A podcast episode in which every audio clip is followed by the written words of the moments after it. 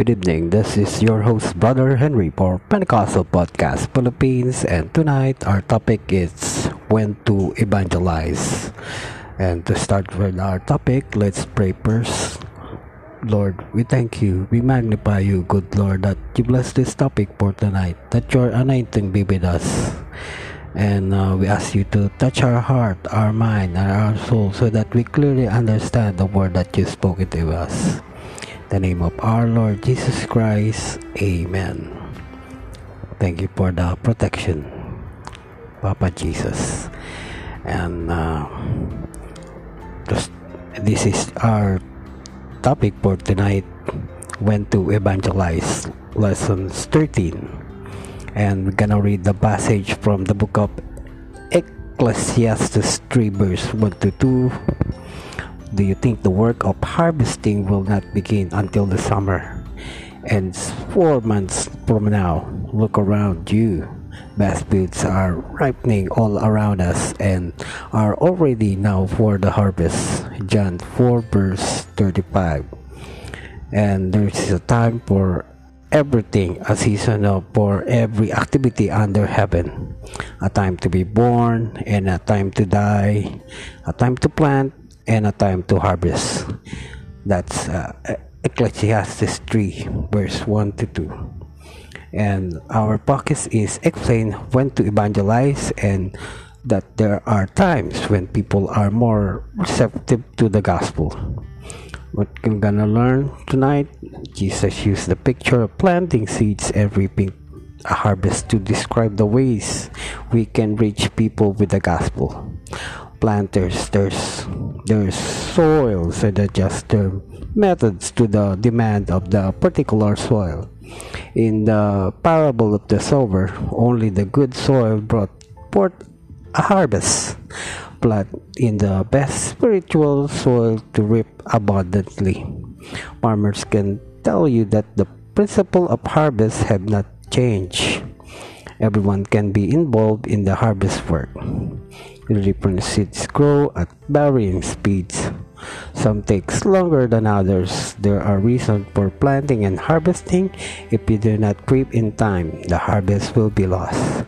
Plant when the soil is fertile. The harvest varies according to the climate involved. And uh,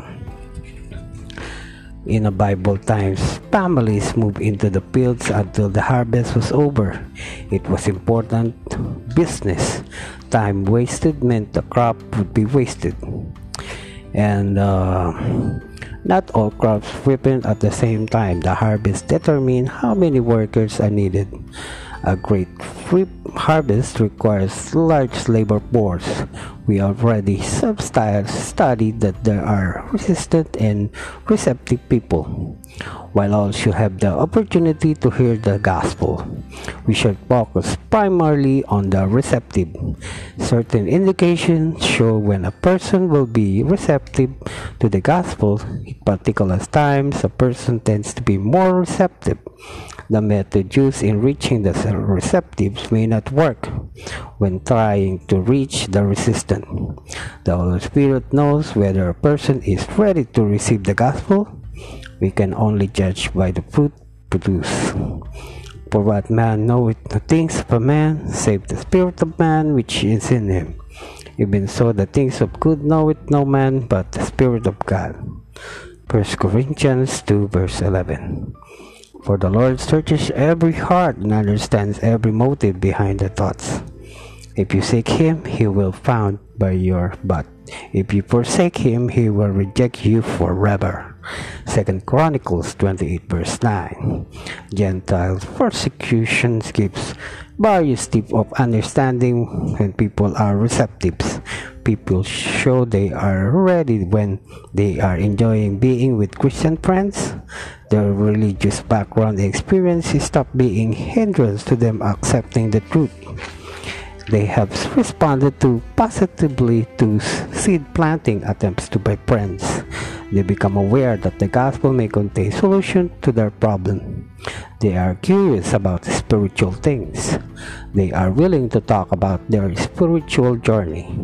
They include you in their activities. They are willing to attend some harvest events and uh, they uh, and staggered like drunkards, and they were all their wits' ends. Lord help, they cried under troubles, and they saved them from the dis- their distress. He calmed the storm to a whisper and still the waves. Psalms 107, verse 27 up to 29. If the resistance stage is important, building intentional friendship and relationship.